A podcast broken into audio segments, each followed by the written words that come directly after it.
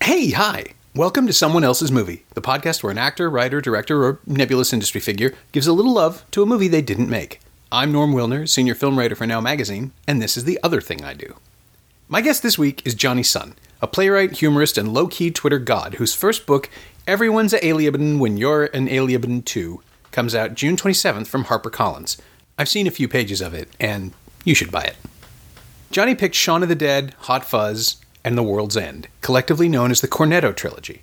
Directed by Edgar Wright, written by Simon Pegg and Edgar Wright, starring Simon Pegg and Nick Frost, all of whom first worked together on the delightful Channel 4 series Spaced, these films span nearly a decade of creative collaboration and perfect pop fizz, dancing through genres and themes with a confidence and intelligence that immediately sets them apart from other comedies. Uh, they're also not exclusively comedies. They're practically perfect expressions of the types of stories they choose to tell, commenting on familiar tropes while simultaneously investing them with new resonance and meaning. They are not spoofs, they are never spoofs. They're tributes. And if you think that an hour isn't nearly enough time to get into these movies, well, you're right. But we do what we can, and Johnny finds some really interesting angles on the trilogy as a single work of art that, you know, make the whole thing worthwhile. This is someone else's movie.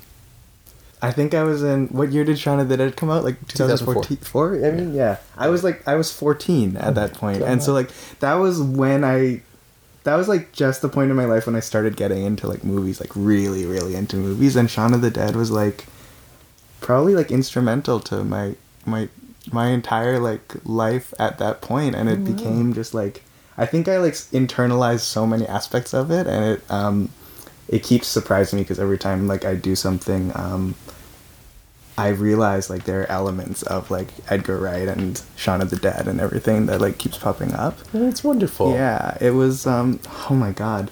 I mean it it really like made me fall in love with um like genre films, I guess. And it like I really got into zombies because of this movie. Okay. Um which is like obviously the, like the most surface like topic um, when we talk about Shaun of the Dead, but it um it got me into zombies and it got me into like this idea that um you can do kind of like a comedy based in genre but without it being spoof, right? Right. Well, that's that was the first thing I thought of when you said that you, the zombies were like it's not it's a perfectly functional zombie movie and a perfectly functional romantic comedy. I mean, Yeah. that's the thing that's that everybody misses. That Edgar Wright doesn't make spoofs. He Right. salutes things. He Oh, sort yeah. of finds the reasons that they work. It's like the best cover songs Yeah. because you're reminded of all the things about this format that you already love, and then you get to experience it from the inside out, Right. in a whole new way. And and yeah, I uh, when uh, did you see it theatrically? Did you watch it on this? I disc? think I watched it.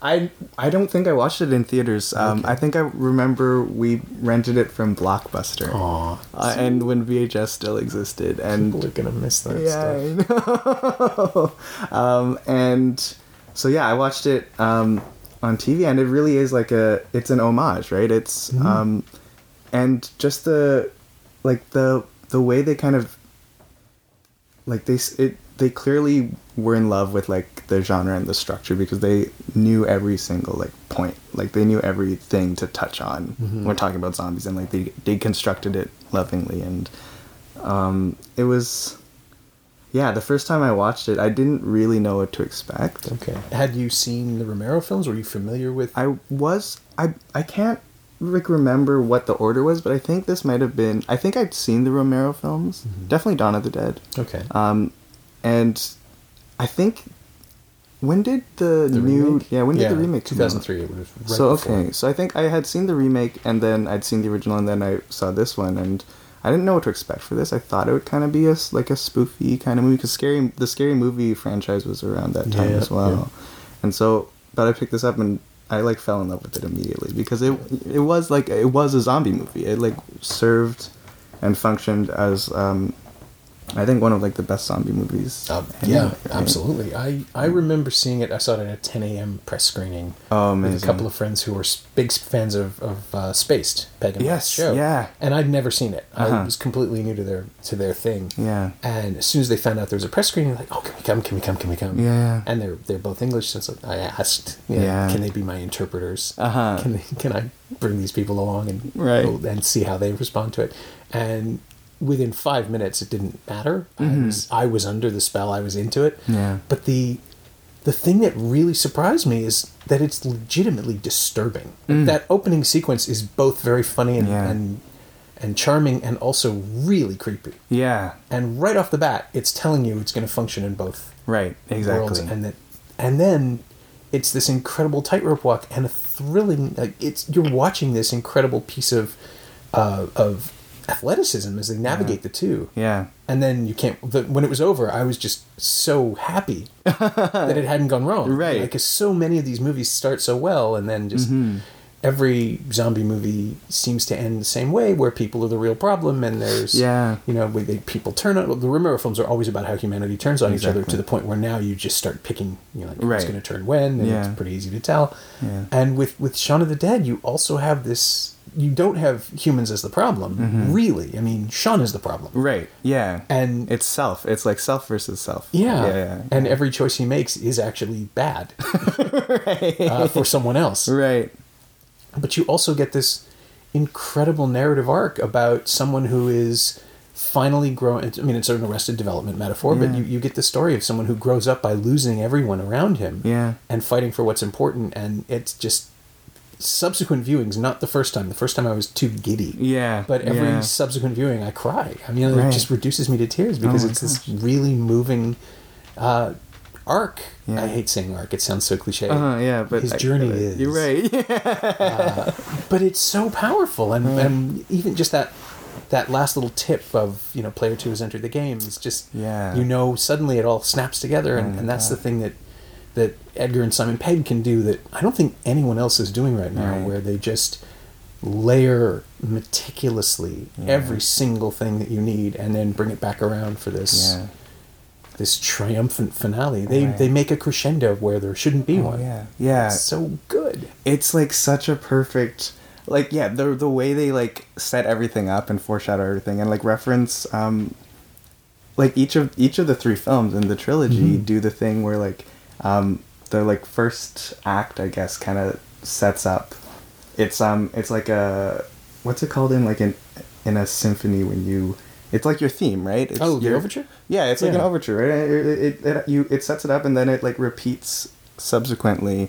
And with like like with Shaun of the Dead, um, it's it's when you have that scene where he's walking to the store, right? And then it repeats. Mhm. Um, but there are so many of those moments, and I see like Shaun as like a, a two a two parter almost, right? Like before the zombie stuff, and then like after the zombie stuff Right, happens. sure, yeah. And so you have all these like delightful mirrors and um, like setups and payoffs, and just it's.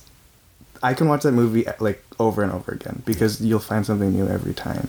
Yeah. Um, Have you seen the little 15 minute, the whiteboard sequence the, on the DVD? No, Oh, I it's don't think so. magnificent. Yeah. Before they started principal photography, Uh-huh. um, Edgar and Simon, and I'm just going to call them by their first names because Yeah. that sounds weird, but I love them. Right. Uh, It's like we know them. I, yeah, and you've I met wish them, I, right? yeah, I've interviewed them uh, and and Nick Frost a couple of times, Yeah. and uh, it is every time it's like picking up a conversation that I've been having with them through their work for Right. for years. And once I, I pitched, I was I was fully prepared to do it. Still am. If there's anyone listening, um, I pitched Edgar on a book about Shaun. Mm-hmm. Oh, wow. a little ECW pop classics Sure, thing. yeah. Uh, and he said, "Sure." Oh, cool. And so there, that's it. Yeah. I know um, but but the idea that they this thing that they did, and Yeah. it's on the DVD and Uh-huh. the Blu-ray, Uh-huh. they sat in front of a camera and showed the camera and by extension all of us the this big paper. Oh, I ha- I did see that. Yes, I where did they lay out Yeah, yeah. every theme and every Yes. movement. Uh,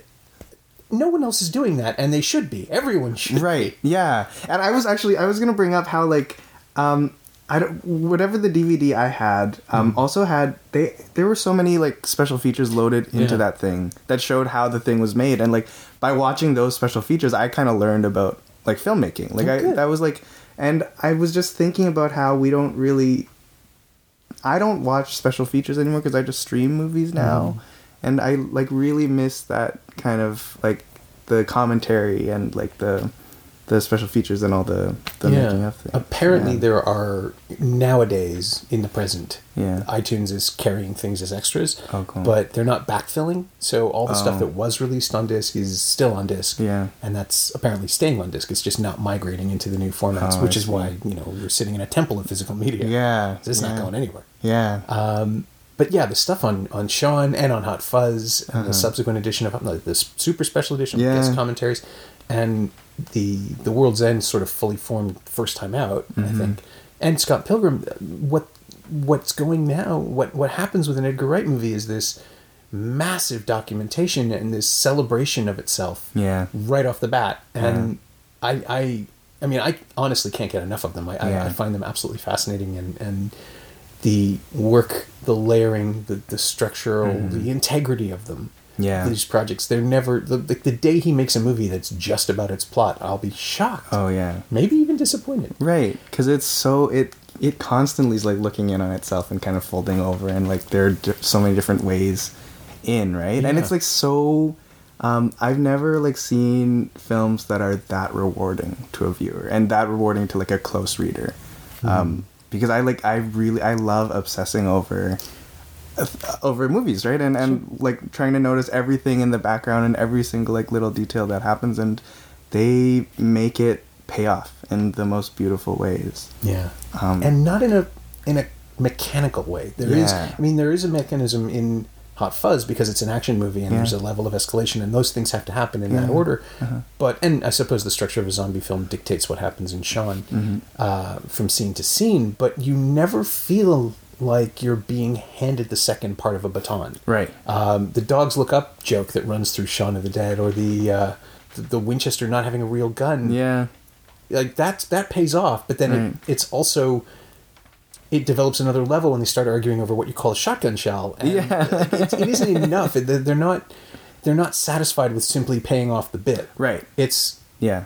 another step has to be made or else Right. they, I, I suspect they will i mean i've never really asked about this and i'd love to know like, how long it took to come to those moments to Yeah. just decide that that ed is a know-it-all about things that don't matter and so is that where it came from or did it just evolve out of the characters or Right.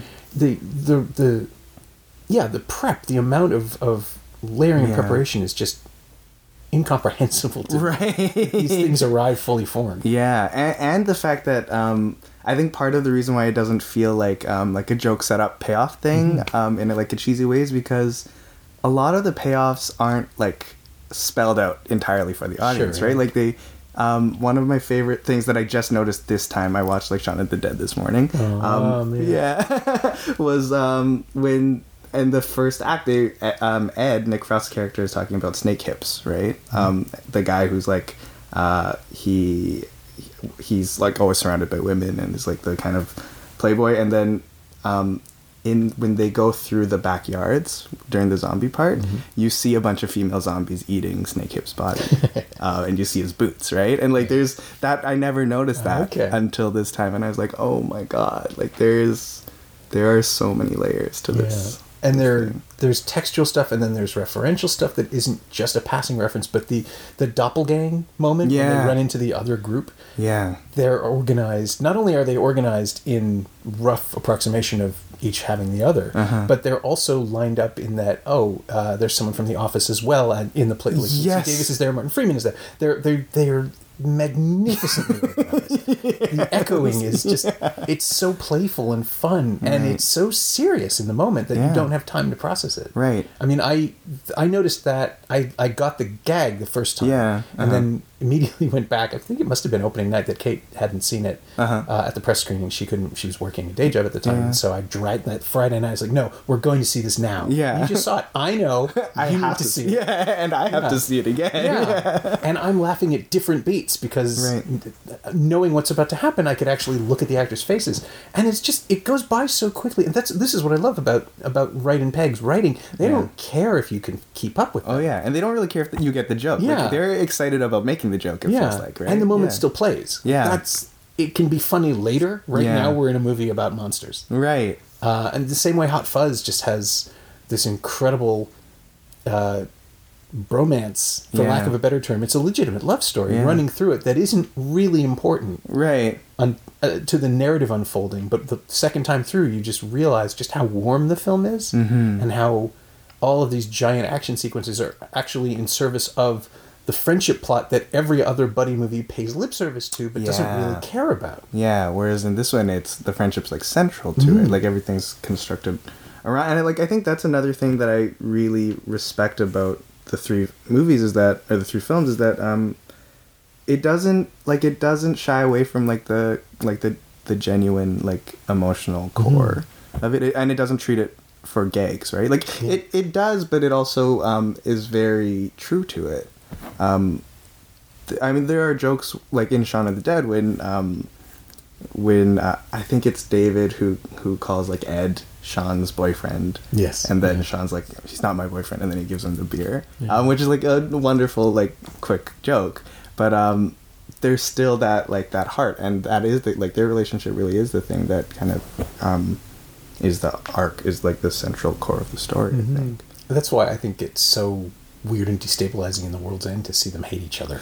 Yeah. To see them really play characters who don't want to be in the same space. Yeah. Or, well, one does because he has an agenda, and the other one just is so done with everything. Right. And we'll, we will get there. Yeah. and I'm trying. I'm really consciously trying not to just do an hour on Shaun of the Dead. Sure. Yeah. We it's- both it's- could. Yes. Yeah. Yeah. Yeah. Uh, but in terms of their flexibility, the, the Cornetto trilogy is um, conceptually very similar in that each film is about a thing that's not really about. Mm-hmm. Yeah. But yeah. they're wildly different narratives and wildly different scales. Right. And fascinatingly, um, ultimately, always dependent on that relationship, on, on Yeah. what Simon Pegg and Nick Frost can do within their characters Right. and Shaun and Ed, I think, are pretty much them. yeah.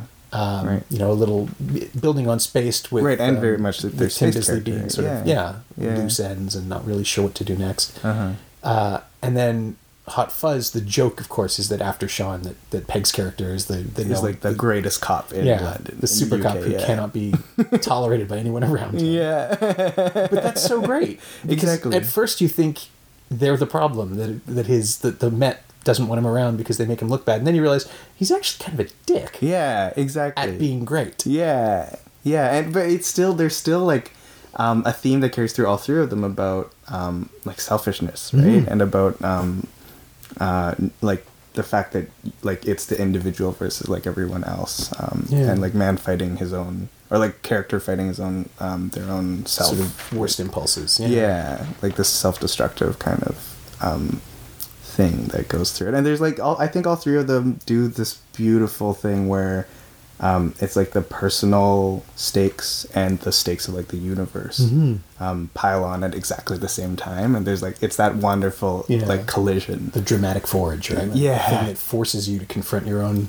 misgivings Right. so you can save the world or completely fuck it up. um, when when they came through for the world's end, uh, Edgar was talking about it. Basically, it's a film in which a man gets an intervention from the universe, right yeah And you could say the same thing about Shaun, uh-huh in that his wake up call is the end of the world. right And in Hot Fuzz, it's it's wonderful because you watch Nicholas Angel be completely right and utterly wrong about everything. Yeah. And that magnificent payoff, the, my God. the super cop instincts that then just explode out into an actual action movie. And and it's the twist from Unbreakable, you know, the movie you've been watching is actually the thing you thought it was. Mm-hmm, And we're going to just go for it. Yeah. But in such an exhilarating, deliriously fun way yeah and shooting all of these elaborate action sequences in a tiny West Country hamlet. oh yeah Pays off beautifully. such a beautiful juxtaposition right it's so Yeah. fun And also lets you have Wicker Man moments. Like, it brings in the other genre. It sort of lo- it looms in there Mm-hmm. in the uh,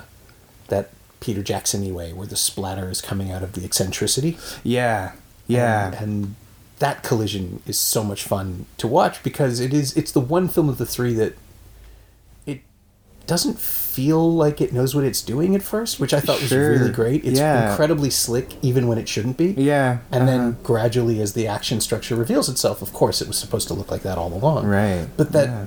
it's one of the few movies where the filmmakers are smart enough to put you in the same sense of dislocation as their protagonist without directly underlining it. Oh, yeah. It just comes around that way. That's a really good point. I mean, it took me three or four viewings. you know. oh shit! That's why there's a lens flare. He's still in an action movie in his head.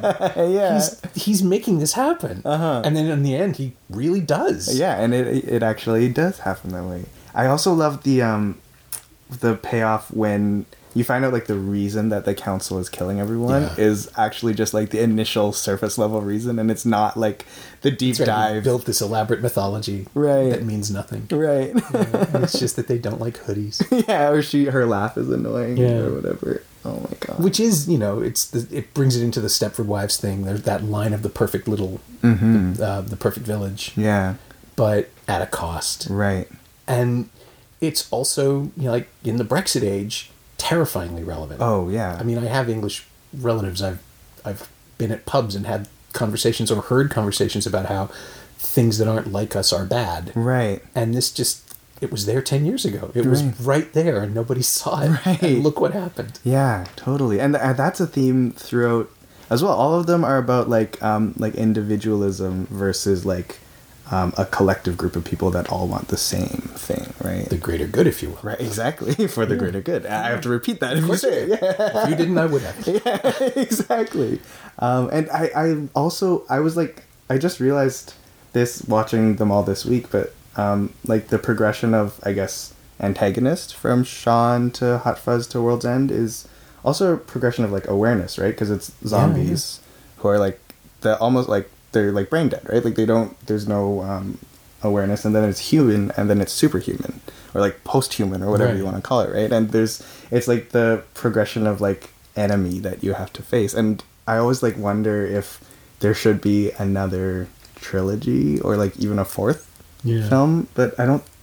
I don't know how that would work because it feels like it's wrapped up. You'd almost have to start again. Yeah. You'd- You'd have to find a new way in. And then you end up with the Matrix movies, and I don't know that that's necessary. The, you're right. Right. that the level it, and of course, in between Hot Fuzz and uh, and The World's End, he made Scott Pilgrim, which is literally about leveling up. Right. Yeah. So it's clearly a thing. yeah. I don't. Yeah, I don't know if you could. Where would you go? I- what would you do? Yeah. What's left? And what other like genres are there to to play with that? I don't know. Well, body switching. Yeah, exactly. That's the inevitable. Go back in, right? Make it. Oh yeah, internal oh, that's again. a good point. We yeah. did we did talk about that once. Just I think when The World's End came out, it came up just as the like what is left. What could you do? Yeah. And I don't know. I don't. uh, He they don't rule out another collaboration. Yes, that's I think they'll never be far from each other. Yeah, I think that's right. And I'm like Sean and or not Sean. Um, Simon and Nick are working on something together. I think. oh, I hope so. Yeah. Uh, They've all gone really quiet. The last thing I saw on social media from Pegg was that he and his Star Trek co-writer are sitting down again. So I assume that means oh. they're writing the next one, Yeah. which is fine by me. Yeah. Yeah. And yeah, whatever. I mean, That that's the other thing that we we can explore is the, the insane stardom that Simon Oh, Pegg yeah. has suddenly experienced. That this Right. whole his his autobiography is called Nerd Do Well, but he really did. Oh, he's, yeah. he's come out the other end and and had that cult experience where people just want to work with you Mm-hmm. and you say yes to everything and so you turn around and you're in Star Trek and Mission Impossible and suddenly bankable and doing these doing these bizarre gargantuan yeah. um, enterprises, if you will, and and coming back and finding out that your own stuff is just becoming more popular as a result. yeah. So yeah, whatever they want to do, I'm so glad that they're in a position where they can do it. Right. Yeah. yeah. Seeing Simon Pegg in the Star Trek movies and then the Mission Impossible movies Yeah. was like. It, I don't. I can't describe like how excited I was by that because Yeah. it was just like, um, it felt like like one of us being like recognized and like Yeah. put in something that you wouldn't see someone like that in. Yeah, no, when he turns up in um, in Mission Three, it's it's subversive. Oh, yeah. It's what is this Englishman doing in this giant American movie? First of all, what are you doing here? and I love you and don't stop. Uh-huh. And then he just rolls, and somehow he ends up fighting people in the next one. And it just the the the conception. I think it's his willingness to do whatever. Uh-huh. Ultimately, Yeah. Uh, the, the, and the weird runner that they've built into the movies about him being a field agent, to the point where, thanks to the role reversals in the fifth one, he plays a damsel in distress in the in the Oh, yeah. final act. Right, yeah. He's he is like as an actor, he is willing to go wherever Right. he can. Yeah. And I've just I've yeah, it's been what, 13 years now that I've been watching him and just popping up places and I'm always happy. Right. Um, I'm always happy to see him. Frost is a little less successful in terms of scale, but he's done films, he's done television series, he's uh, he had a, a really great um, I guess it was a reality show, a travelogue show. Uh, I think it's called the DVD's here somewhere. Danger fifty thousand volts, and oh, I have heard of yeah, yeah. it's delightful. Uh-huh. He just runs around trying to kill himself uh, for, for entertainment. yeah. That's wonderful. And yeah, and it all comes from this collaboration that feels, I, I assume, so genuine that it bonds Oh, with people. I mean, we recognize friendships in the, in these Right. movies, yeah. and the and the friendship in Hot Fuzz, uh, which is the classic buddy cop. They hate each other, they love each other, Yeah. but they've treated it legitimately. Right. instead of they love each other being oh they can tolerate each other and they keep Yeah. insulting each other and ah they're racist towards each other but it's cool because they're friends Yeah. it's a legitimate love story Right. Yeah. um, between a, a, a man and a golden retriever um, that th- that clapping thing that, that frost does yeah, in the second one as Danny yeah, Butterman is just it's adorable and instantly recognizable as a big dog Yeah, Uh, or like as the orangutan um, Oh, that's impression true. from That's the first true. one. The extension of it. yeah, Clyde. And there, I mean, there. I also love the um, like the little callbacks to Shaun that are in Hot Fuzz, like the I don't know pub kind of Mm-hmm. Right. thing, uh, or um, there's that like one like throwaway that um, in the grocery store when they highlight like the employees of the grocery store and there's like the buzzer sound, Yeah. and it, it's a callback to like the Shaun because they're all the like the zombies from the first movie. Yeah. yeah. Um, oh, there we go. There's a loyalty that runs through all three of these films, and I'm sure that that's the simply the way they work. But the idea that you know they couldn't not do it. Yeah. There's a compulsion and a loyalty and a and a and a, a genuine affection. They're, Yeah. they're not, none of these films is cruel. Uh, I mean, what happens in Shaun is genuine horror. Yeah. But the only person who truly suffers is David. Right. And he's an asshole. Right, So- and he gets what he deserves. Guess.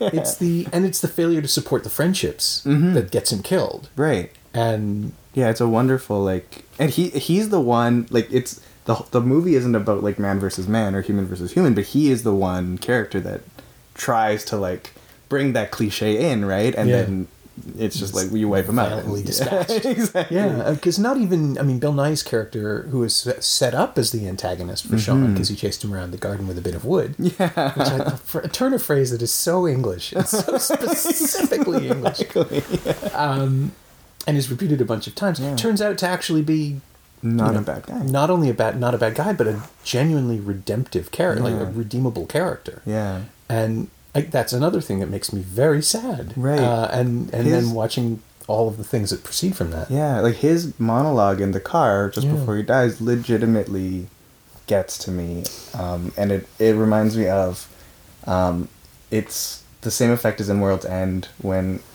um, the character who sees his bully again um, Right. talks about how like it it wasn't that he bullied me all these years; it's that he didn't recognize me when I came back, and like all those little moments of just like pure um like humanity that, that are injected. And they like they they function to me as jokes because they're totally subversive. You don't expect them to be in this type of movie right? Yeah. or initially you don't. Uh, if you know edgar wright and if you know like their work then you do right? But the first time you watch it you're just hit you're like blindsided because you don't expect that's going to happen.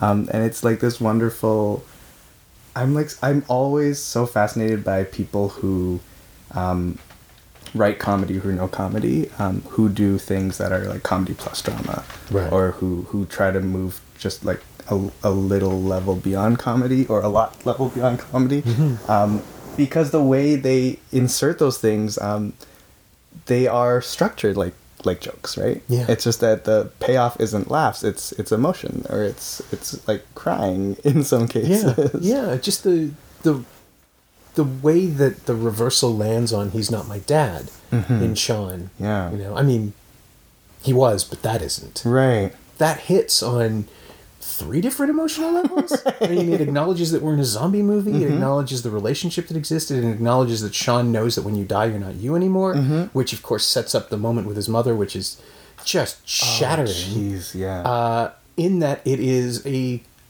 multi-layered scene as well. Right. You know, it's a scene from Reservoir Dogs. Yeah. There's a line from Reservoir Dogs. right, and there's even the like the, The Mexican standoff? standoff. Yeah, Yeah. yeah. and it still tracks as emotional and real Right. and gives you that moment where um, where Barbara is still kind of she's not willing to attack either Shaun or Ed. She's confused. And then uh, and David shows up and yells and she hisses. And Yeah. that that sets it off. And it just wa- watching that over and over again I mean over the course of a year I guess because I watched it obsessively uh, I went out. There was like there was because of the release structure. It was available. It was released theatrically in the in the states and Canada a couple of months after it opened in the UK. Okay, So the DVD was out before there before here. Oh, so cool, yeah. I imported it.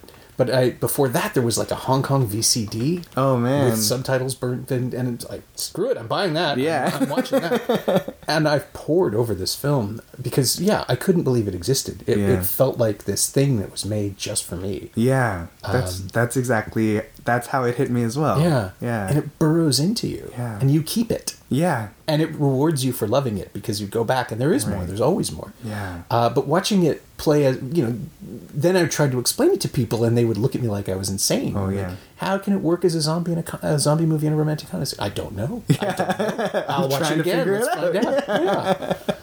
Uh, and then Hot Fuzz comes along, and it is it delivers on that potential. It's not Mm-hmm. just a one-off. You know, I saw that with a crowd a couple of weeks before it opened at a 7 p.m. screening, a Oh, preview cool. screening at the Varsity Eight, a Oh, great cool. big theater. Yeah, and people went nuts for it. Yeah. and they let themselves go. You could feel a moment about maybe 20 minutes in after the first pub scene Uh-huh. where people get it, where Yeah. the the um, I guess it was when Jim Broadbent shows up. When once um, once Angel comes back and finds out that Danny's a cop, yeah, people started to lose the kind of that apprehension. Yeah. that I don't know what kind of movie this is, Right. and they just stopped caring. Yeah. and it and it takes you along. Yeah. If you if you give yourself over to these guys, they will not hurt you you. were in safe hands. Yeah. Yeah. they will like carry you with like soft, soft hands. and it, it but it, it feels like that, right? Like you just let you let yourself go to this these movies, Mm-hmm. and um, you're just like along for the ride, and it's it's like masterful, right? It's Yeah. made by masters who know what they're doing. Yeah, Um, they're so goddamn young. just oh, it's just. I mean, I don't. I don't. I think Edgar's about two or three years younger than I am, but Mm-hmm. the, just the idea that he made Shaun of the Dead when he was thirty. yeah. uh, and that, and by extension, so did everybody else involved. Right, just these children making this Yeah. phenomenally, like the emotional intelligence of these movies is God. vastly superior to almost everything else. Yeah. And Yeah. if you are that good and you don't lose it, that's incredible because Mm-hmm. Yeah. the temptation, you know, he. Uh, Universal and Marvel reached out to to Edgar to write Ant Man Right, after. Shaun, Yeah. and he could have been swallowed by that system. That's right. But he just kept pushing and doing their own thing. Yeah. Um, and the that whole story. Uh, Kate had never seen Ant Man, so we just watched it again a couple of nights Mm-hmm, ago. I watched it again, and watching it, I think it was my third time through it. I was just sort of looking. I was like, "Oh no, he wrote that." Yeah, scene- this you can you can feel his fingerprints all over it, even though he like they that relationship didn't work out. Yeah, they right? rewrote the script. Well, they um, Marvel uh, gave it to Adam McKay Yeah. and Paul Rudd, who apparently well. McKay told me when he came through for uh, the Big Short, we talked about it a little bit. Oh, He just said that he and Rudd locked themselves in a hotel room for four weeks and came up with a script. Yeah. and most of it, the bone. He said the bones were the same. Yeah. and some of the dialogue survived, but for the most part, they had to read.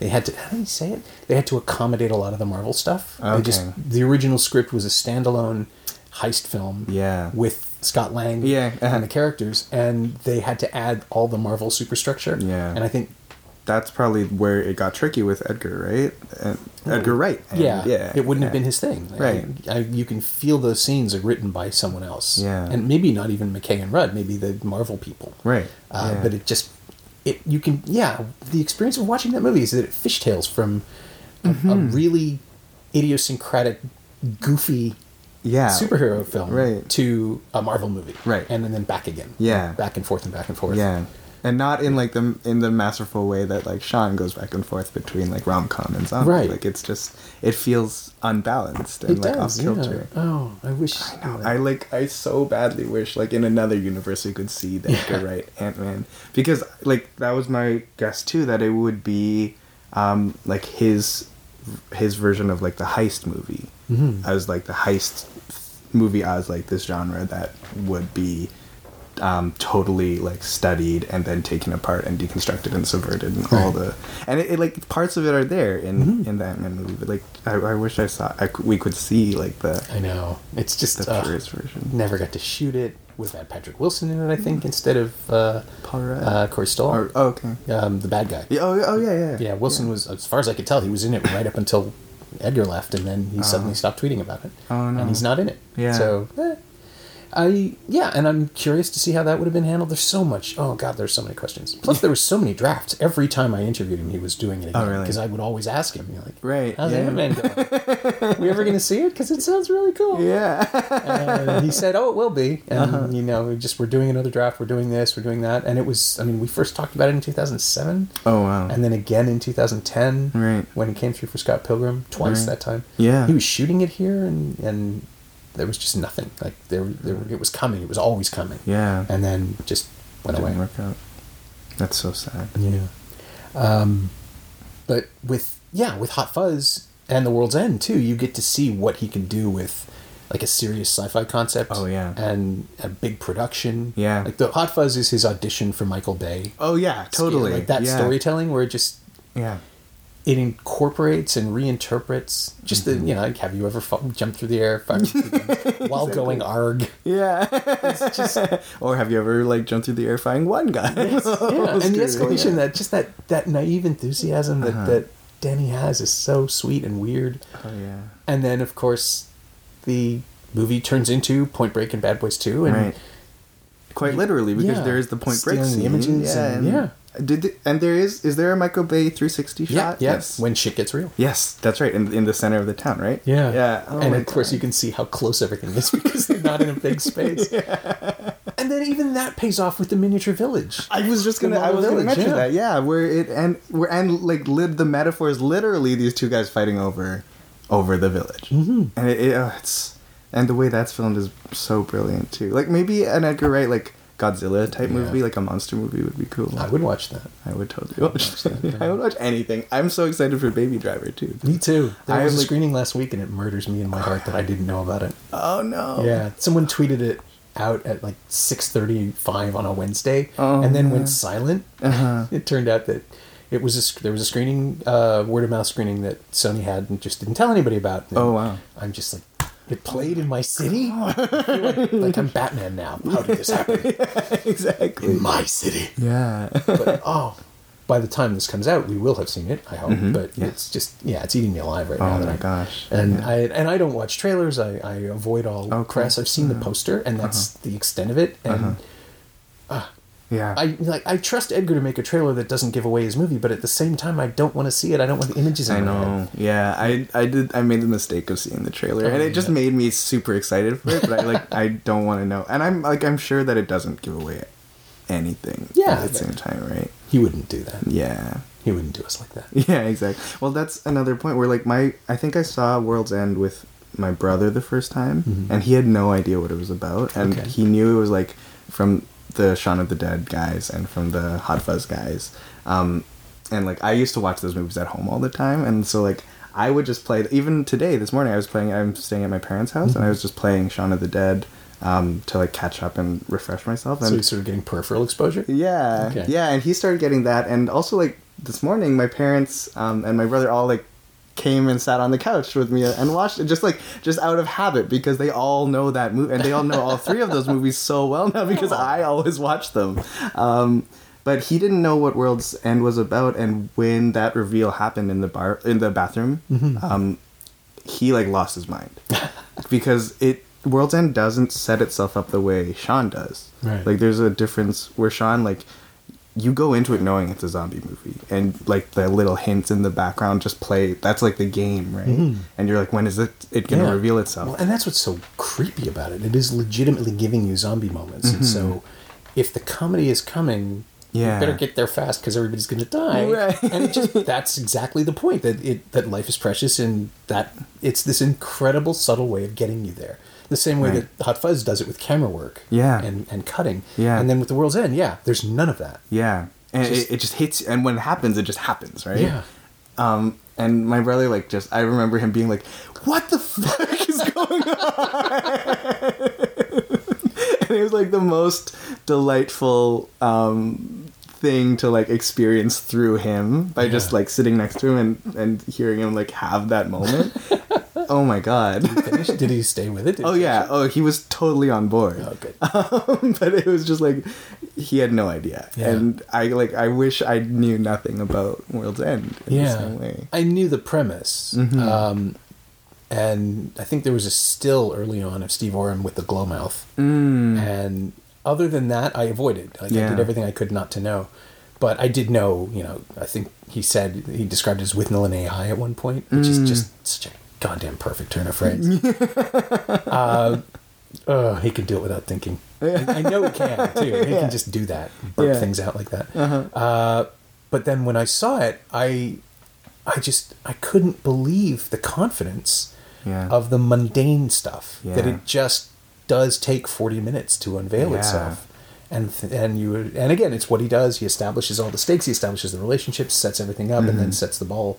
Mm-hmm. Yeah. like, bowls a, a giant monster bowling ball right into whatever he's set up yeah um, but the absolute lack of clues Yeah. or hints there not even like a little theremin noise you expect that Exactly. this is how you set these things up yeah but the pivot into science fiction is so abrupt Yeah. that it really that and the way that the cinematography changes because that first action sequence is Oh, that yeah. strange fluid lockdown camera thing yeah that's that was immediately ripped off for Kingsman I was just gonna say that. Yeah. yeah. That bar fight in um, yeah, the bar fight in World's End is such. That is the Kingsman style. Mm-hmm. Yeah. And Yeah. I and when Kingsman came out, everybody was like, "Oh, that's so fantastic!" It's like, God damn it! Yeah, I You didn't see the That's what that means. You didn't see the World's End. Go see the World's End. This is your homework. And Kingsman is fun, but come on, exactly. two years ago, and it was better. Yeah. Um, yeah. And the that incredible choreography, and it was the Scott Pilgrim team um, coming back to do these fights that Mm-hmm. Yeah. were completely different from Scott Pilgrim. Yeah. Because with Scott Pilgrim, he shot only what he needed, take Oh, for take for take, Okay. shot for shot for shot. So there's a moment where. You know, if, if there's a moment where Michael Cera jumps towards the camera, that's all they shot, Right. and then they reset for something else. Okay. And he told me during the Scott Pilgrim tour, this this one just made my head fall off. They reset every time for every shot because if there was a reverse angle, it couldn't be the same reverse angle as the previous take Uh-huh. because his conception of it was that everything had to look like it was being drawn by hand, and if you're drawing by, a, new frame by hand, Oh, it wouldn't look exactly the same. oh wow. So even if it's just a matter of a slightly different light or a slightly different camera position, Oh my every God. shot had to be retaken. And that's, that's in. yeah, On my mind, like no, I- like yeah. that's so complicated. And to do that, you know, just to decide shit. that's how you're going to do it, Yeah. that's horrible. that's so much more work. Right. But it pays off because it feels your, your brain is registering something slightly different every time. And in The World's End, he shoots the action sequences in long takes, which Yeah. is completely different and a totally different challenge for the, the stunt team, especially once you start adding the thing about, well, they're really kind of hollow and filled with goo. And so there, there's that one incredible moment where someone picks one of them up and Yeah. wields them like a like a weapon. It Yeah. hits somebody with another, hits Yeah. a blank with another blank. Yeah. And you realize that their centers of gravity are different, that Oh, all of this stuff is there. Yeah. And just in the moment, no, this I don't know what's happening. I, that first fight where things don't like physics don't work. they don't look right. Yeah. And then and then you realize that and there is there is this amazing feeling that like you know that they're lighter. Mm-hmm. Like you get that you get that sense from just the way everything's like choreographed and, yeah, and shot. yeah. No, it's incredible, and then it is also paying off emotional relationships in scene after scene, where Mm-hmm. people who's being rescued and what's happening and who's in trouble, they're all meaningful. Plus, you get the whole bar.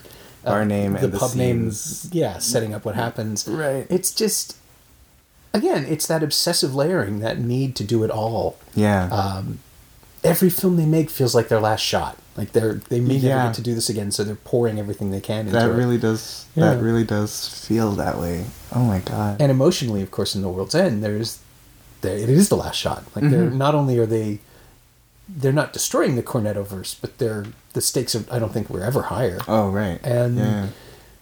you also get that really awful undercurrent that maybe Gary doesn't want to live. That, Yeah. that he's racing towards his own end. Yeah. His own obliteration. Right. And that's something that I didn't know Pegg could do. Oh yeah. As an actor, I have to, I have He's to so versatile. Yeah. And that yeah, the the setup when um they're all in that shed and they're like proving to each other they had the Right. scars and stuff. Which, of course, is the thing, which is so great that they stopped this movie dead for an homage, but at the same time, the stakes are incredibly high, and it, it doesn't that it doesn't mean that it doesn't matter that it's a thing homage. That's yeah, for your second exactly. viewing. Yeah, exactly. Yeah. And and like and that it's an it's another one of those things where like the personal stakes and like the world stakes come together in in like this amazing way where like everything means um, at least three different things, Mhm. right? Like that. Um, yeah, there's. Yeah. The, and the other thing that like there's a stylistic like a comedy style i think this is like a very british tradition but it's just like the the wordplay and the puns and like the double Yeah. speak and the double meanings um, that there's just something so delightful about um, just like analyzing those jokes right in the same way that you analyze like the f- all the frames of the movie and all the details and stuff Yeah. even though like the words and the wordplay is so um, like tight and structured and concise that Mhm. um that like makes my like comedy and like pun brain really it fizzes, happy. right? You know, Yeah. It's it's that thing that says that they couldn't help themselves, but they know no other way. Right. Like you could do a stripped down version, even in um, even in Hot Fuzz, where Mm-hmm. like that last reel is just joke after bit after joke after bit, paying off all the specific complaints and, and, and all of those ticks. yeah And then you could do a simpler version of it, but that's the point that there are simpler versions of it and they're not as much fun. Right. This is how you enjoy these things. Yeah.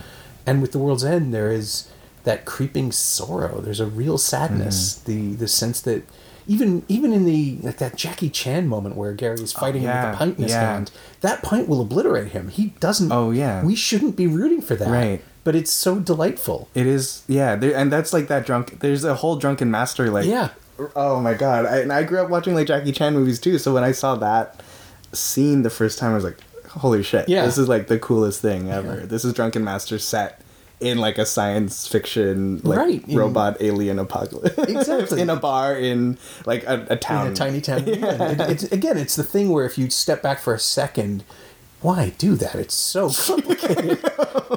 One more thing, Jesus Right. Christ! But it's there to be discovered later. Yeah. Like, that's what that's what's so wonderful about it. And then the and of course the the underlying metaphor too of, of the twelve pints and the, oh, and Oh, yeah. the obliteration and the end of Gary King, who instead ends everything else Right. by being a dick. Yeah. Like, it's really wonderful because the argument I don't think the argument holds up. I don't think that the film is and and we talked about this at the time and Uh-huh. I you know like I get that Gary is happy. Uh-huh. But he's destroyed literally everything. Oh yeah, Um you know, people are gonna. It's a Mad Max wasteland out there. People are gonna die from diseases. Yeah. Yes, you can make your own farm, but you don't get to have cornettos anymore. right. it's a really mixed bag it's for yeah, everybody else. yeah, and then he goes off and like decides to kill everyone who hates the blanks. Yeah, hang out with his robot doubles Yeah. and, and literally live in his. in his weird fantasy Mythical past, yeah. Which so he like didn't he actually didn't learn anything and he destroyed the world while Right? doing yeah, it. no, he gets what he wants, and it's awful. right. Um, but it's wonderful that you can still go out on a high. Uh-huh. And that that was the thing that I just watching it the second time because again saw it went back. yeah. Uh, watching it the second time and realizing that yeah this this not only was I conflicted about the ending this is not a happy ending It's like, this is an actively unhappy ending Right. no matter how happy the music is Right. because we're in his head now Yeah. it's you know it's the end of um, what is it it's not Saint Elsewhere that's the easy one. Oh, it's Brazil Oh yeah. of course Uh-huh. it's yeah, the end yeah. of Brazil Yeah. where which is also about rebelling against a massive controlling authoritarian organization Mm-hmm. yeah, exactly. but instead of the pullout to Jonathan Pryce sitting there coming to himself, we never get the pullout. Mm-hmm. Yeah. So it happened. Yeah. Because we're being told it from another person's perspective. That's right. And it's deeply unsatisfying. uh, and and poignant and sad and weird. Right. Yeah. It's in every in the first two, like the the self destructive tendencies, kind of um, like the characters learn. Like Mm-hmm. Simon Pegg's characters um, somehow grow or change or learn, and in this one, he he doesn't. Right. Yeah. Like he just gets totally um, validated and everything, and like yeah, his fan his like self destructive fantasy is fulfilled. Yeah. Yeah. and his friends are Either dead, dead or, or, or left behind right. because they're he's not associating with them. You know, he's a mythical figure now, and I think it's because they don't want to see him. Yeah. Because they were right all along. Right. It's exactly. A, it's a really strange way to end the Cornetto trilogy, and I, I thought about it for a while afterwards. You know, am I supposed to re, uh, am I supposed to reinterpret Shaun and Hot Fuzz through this lens now? And I refuse to. Mm-hmm. Right, I basically thought- after a couple of minutes, no, yeah, exactly. no, they're great. Shut up. Yeah. They're perfect. Yeah. Stop telling me things, brain. I Uh-huh. refuse to accept this. Uh-huh. But it is such a a pi- it's a it's a double pivot because you know you've had so much fun watching this resistance and then confronted the fact that your hero isn't a particularly good hero Mm-hmm. and then you're left with that Yeah. emptiness Yeah. where the legend of Gary King will continue but look what he had to do to build that legend Right. it's not a good legend Right. and you know Edgar and and Simon and Nick all have said over recently in interviews, not recently, but subsequently Sure. to the film's release, they said that it's a, it's a bar story. Oh, that it is, you know, like it's the thing that you tell someone. It's the Legend of Gary King is something Yeah. you tell someone over a pint, Uh-huh, uh-huh. and the whole point of the movie is that there are no more pints to be had. That Oh. like everything's gone. Yeah. So in order to be celebrated, he had to basically be the only hero left Right. and that's equally sad. Right. Like it's fascinating because dramatically that's amazing. Yeah. but that's a bummer. Oh, yeah. for the storyline. Yeah. Um, yeah. I also like that this the structure of that movie is it starts with um, Simon Pegg's character, t- like Gary King, telling the story, Yeah, and then it yeah. ends with um, Nick Frost's character telling the story. Yeah. Which is, I guess, also a nice way to to wrap up the trilogy. Mm-hmm. Um, having like the two the two guys have their own stories, like bookending the movie. Oh yeah, yeah. No, I think that's very deliberate. And I was wondering when I first saw it, like, have I failed the movie by just not quite liking this? Yeah. Well, it's it. I still haven't really figured out a way to like for it to settle with me. I like remember feeling that way, and then I watched it again on the plane on the way here, and I was like, this still feels unsettling in Yeah. a strange way. And I think I think we're supposed to be conflicted, but again, because they're so good at packaging Yeah. that uh, that subtext and that underlying um, arc, Uh huh. I don't think it hits you the way it's maybe a less adept filmmaker would land it. Right. Which is good, Uh-huh. and also strangely like it's the one where I don't feel full when it's over. I, Right. I don't have that same bubble of satisfaction, Uh-huh. and I want to think about it because I'm pretty sure I missed something, and I've watched it enough times now that I'm pretty sure I haven't. Right. And that's how it's supposed to play. Right. Well, I mean, the first two are really about like um, how how close those like friendships and relationships Mm-hmm. are, right? And then this this last one is really a, like I think the message is like you everyone has moved on, Yeah. and everyone like what you had when you were like childhood friends doesn't actually exist. And I, like to me that maybe is the final message of the movie. Where like and even in the like in the epilogue or in the coda or whatever, everyone goes their own way, right? Yeah, Like they aren't yeah. friends, the five of them.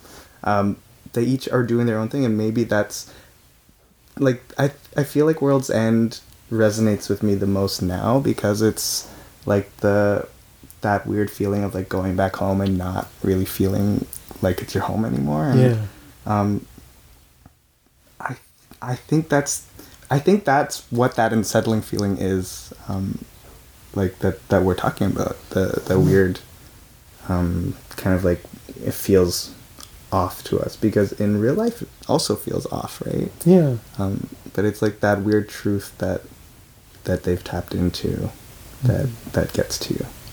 Yeah, and they're delivering the third Cornetto movie on their own terms, which is saying that you know you can't actually get this again. Yeah. The feeling is going to be different every time, and we're older and slower, and this is Yeah, that's right. where it has to be. Train Trainspotting 2 does a really great job of that Oh, same I thing. seen it yet. Simply refuses to make a Trainspotting sequel that is Trainspotting because Right. they're all 45 and you can't do that. Right. And they even acknowledge it right off the bat, uh-huh. visually and, and narratively. And Danny Boyle is still just as much of a genius mm-hmm. visually and, and in terms of momentum. Yeah. But it's all about these people confronting that the fact that, as in the world's end, you are the person you were going to like. You finally are. You're done. You're Yeah. grown up. You are who you are. Right. And this is who you're going to be until it's over. Right. And you have to stop being aspirational. Right. And like Gary constantly promising he's going to turn his life around. Yeah. He's not interested in that. No. Yeah. Um, and the uh, and the and the supporting characters too. I mean, uh, I I completely I haven't even mentioned the actors' names like Eddie Marsan and Paddy Considine Mm-hmm. and, and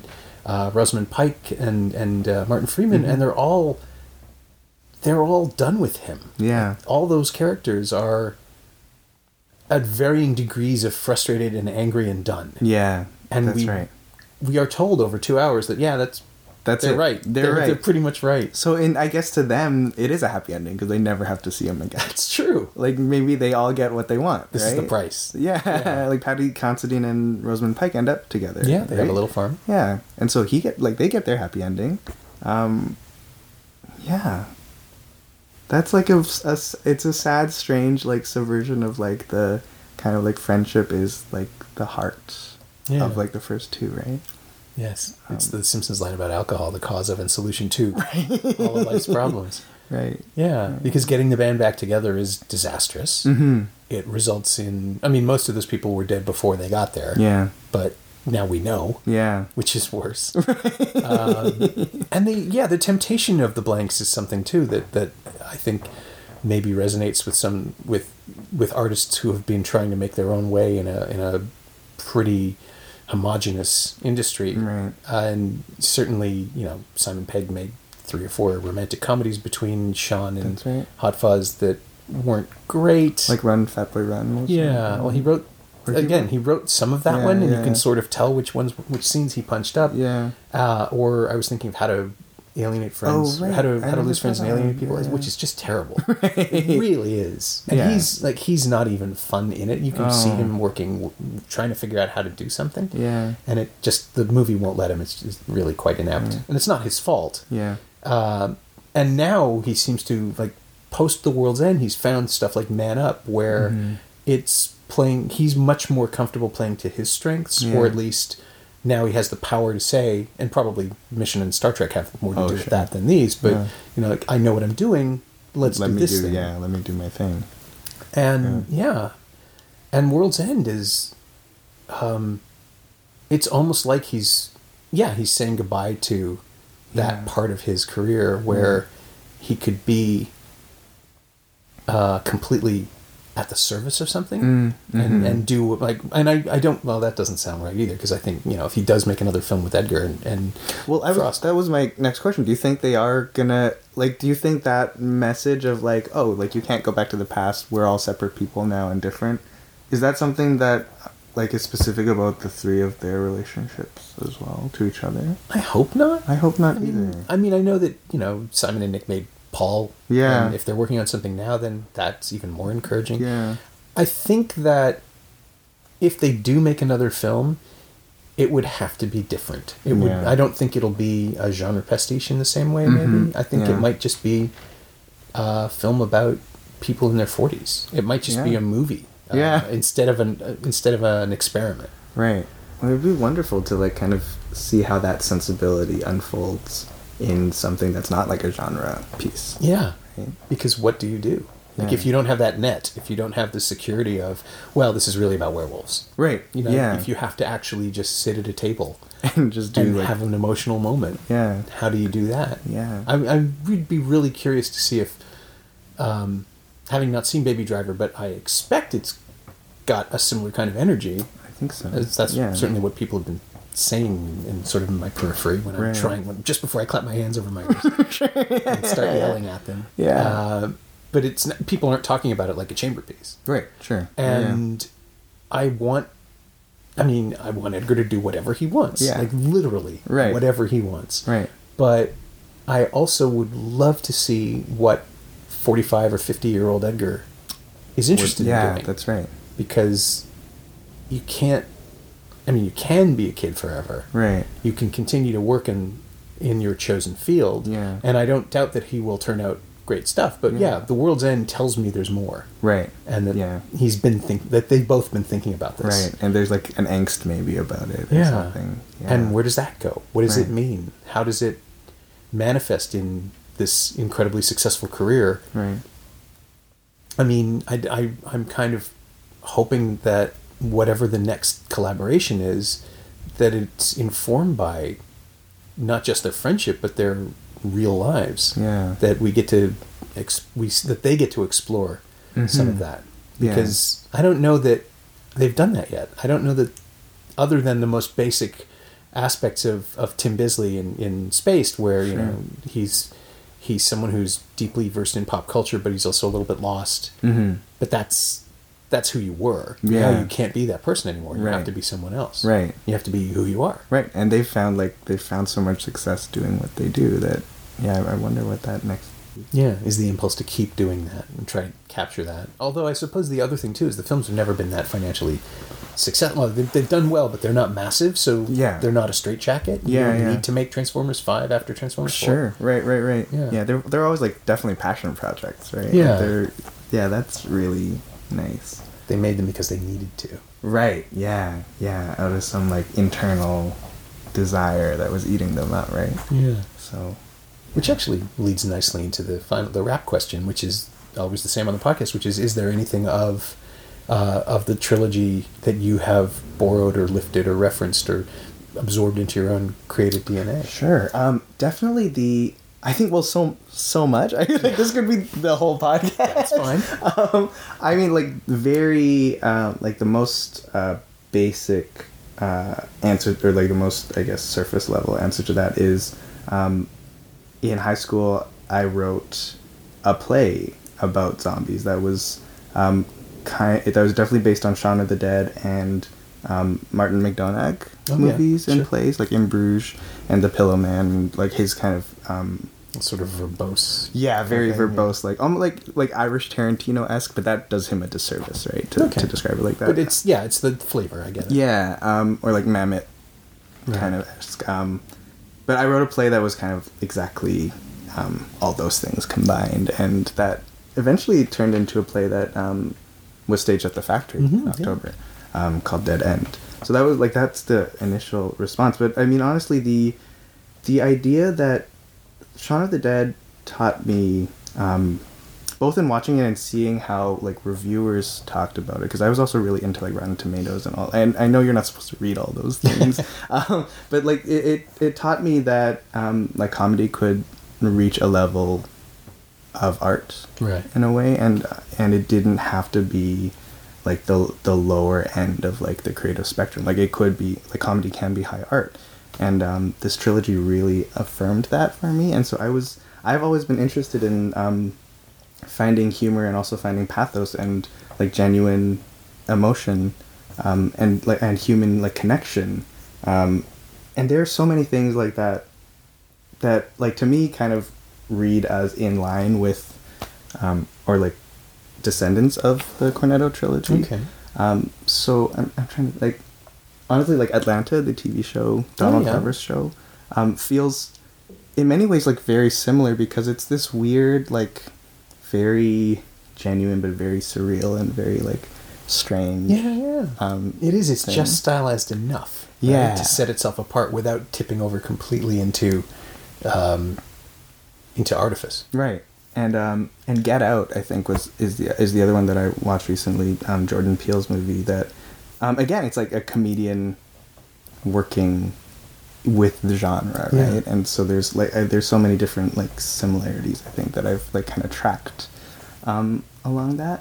Um but yeah, I think it it also taught me that like comedy yeah, it basically taught me that comedy is not like the lower form of art that that you can use that for um for really really nice like human pieces i guess Yeah. Yeah. Well, there's a thing in your. I mean, just in the in the Twitter account, there's a Mm. thing in that sort of wriggles around in there. This yearning and Mm-hmm. and a melancholy that you you know really shouldn't be able to pack into 140 characters. and I'm, I'm incredibly uh, I'm impressed and, and envious of the ability Oh, to do that because to turn on a dime to Uh-huh. you know to set up and pay off in that tiny space. I'm I'm pretty good for insults, but that's about it. Uh-huh. Right. Well, I mean that those are kind of like studies on um, like I think Twitter's so amazing because um, you really have to pack that that setup really tightly. Yeah. And the payoff is, and like the setup is almost like um, like a genre thing, right? Um, and you always you like there's so many. I love to play with joke formats and like take the the format and set it up much in the way I get like I, it's like it's obviously an insult to them to like compare it to that, but No, like in it's the the- way but it's the same instinct. Like, Right. it's the same impulse, which yeah, is so fascinating. Yeah, it's like the impulse to take like the zombie movie and then find like the comedy and pathos in that, or to take like the joke format and um, and like subvert that and find like the, the real like heart in that. Mm. Um, and like and like we were talking about, um, especially the first two, but also the third. There's um, not a shyness to to finding that real human emotion, being honest and and um, celebrating that, as opposed to like kind of scoffing at it or making fun of it or paying lip service to it Yeah. um, and I that's like I think almost more than anything that's what keeps me coming back to them too because there is such a it's not just like this group of like smart guys showing off how smart they are right there's also like this very um, huge heart in each of them Yeah. The most the most basic way I was trying to figure out a way to, to set it up in the in the intro even. Yeah. And just that all three of them have Simon Pegg being very lost. mm-hmm. And in the end he finds his way out. yeah But it's never as simple and Right. it's it could be very you can be very reductive and say, "Oh, guy grows up during a zombie uh, apocalypse or cop learns to be a better cop by being a worse cop or train wreck gets intervention from the universe. Sure. And you can say that, but it doesn't capture any of it. It's the flavor, it's the intelligence, Yeah. it's the it's the sense that there's a hand on the gear shift that is going to move spastically and unexpectedly Right, that you're yeah. going to be thrust forward. Yeah. It's like driving in a car with somebody and this maybe this is the setup to baby driver. but, exactly you know, when I when I first learned to drive stick, Uh-huh. I was in my 30s, Yeah. and it's counterintuitive to literally every instinct you have. Really? Because you don't even use the brake sometimes. You Uh-huh. can shift and move the car without having your foot on the brake. Okay. And it feels like at any moment you're going to kill somebody because you'll hit the wrong. You'll either put it into third or shoot forward or bunny Sure. hop across an intersection. Yeah. And I like what the metaphor in my head is that last shot in Hot Fuzz where you just slam the gear shift down and take off. Yeah. And it is thrilling. And your whole body is vibrating because you don't have to steer. Right. He's got this. Yeah. Like it's gonna be good. right And yeah, if if Baby Driver is really just Edgar Wright in the driver's seat while I'm next to him going, Okay, now what? exactly yeah take me places I'm there. Right. I'm so there. Yeah. And yeah, it's oh, it's so good to be able to relax into it and to know it's gonna be okay. Yeah. Well, there's also like I, I, there's also one like thing that the like the man gets intervention from universe kind of description also doesn't fit because while the characters do grow, there also is a sense that they don't, right? Yeah. Like there's that sad um very like bittersweet feeling where like they they kind of learned but also like at the end of Shaun of the Dead he's still basically the same person right and so Yeah. they kind of go through all this stuff and there's like they learn a bit but they also don't change um and maybe that leads into Baby Driver as well, where like there's that like Edgar Wright has this, um, it's like this. It feels like this like stubborn confidence, and he I'm sure as a filmmaker he has to be very like stubborn and attached to his vision to do all this stuff, yeah, yeah. right? Um, and it's it's just exciting when when that pays off in such a nice way, where like everything he's doing he knows is like the right thing to Yeah. do, and you're just you're just along for the ride, and you're just like take me to all these places. Yeah. Yeah. Oh. Okay, well just watch him again right now. yeah Exactly. Cool. My thanks to Jonny Sun, whose new book, Everyone's a Alien When You're an Alien Too, comes out next Tuesday, June 27th, wherever you buy your books. I pre ordered my copy in Toronto at the Beguiling, if that helps. You can find Jonny on Twitter at Jonny Sun, all one word, and you can keep track of his book tour at jomnysun.com. That's Jomny with an M.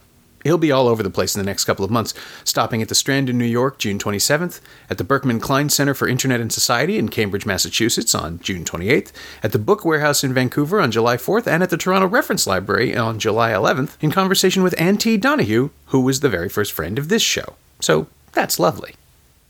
You can find Shaun of the Dead, Hot Fuzz, and The World's End on Blu ray and DVD from Universal Studios Home Entertainment. They're also available on iTunes and Google Play, but you know, the Blu rays have all the extras, and the extras are amazing. Oh, and keep an eye out for Baby Driver when it opens Wednesday, June 28th. I have seen it, and it's spectacular. As always, you can find me on Twitter at Norm Wilner and elsewhere on the internet at nowtoronto.com. You can also find this podcast on Twitter at Semcast, S E M Cast, and on the web at someoneelsesmovie.com. If you'd like to leave a review on iTunes, that would be very kind of you. Uh, Dexter would like you to know that dogs can look up. It's a fact. Thanks for listening.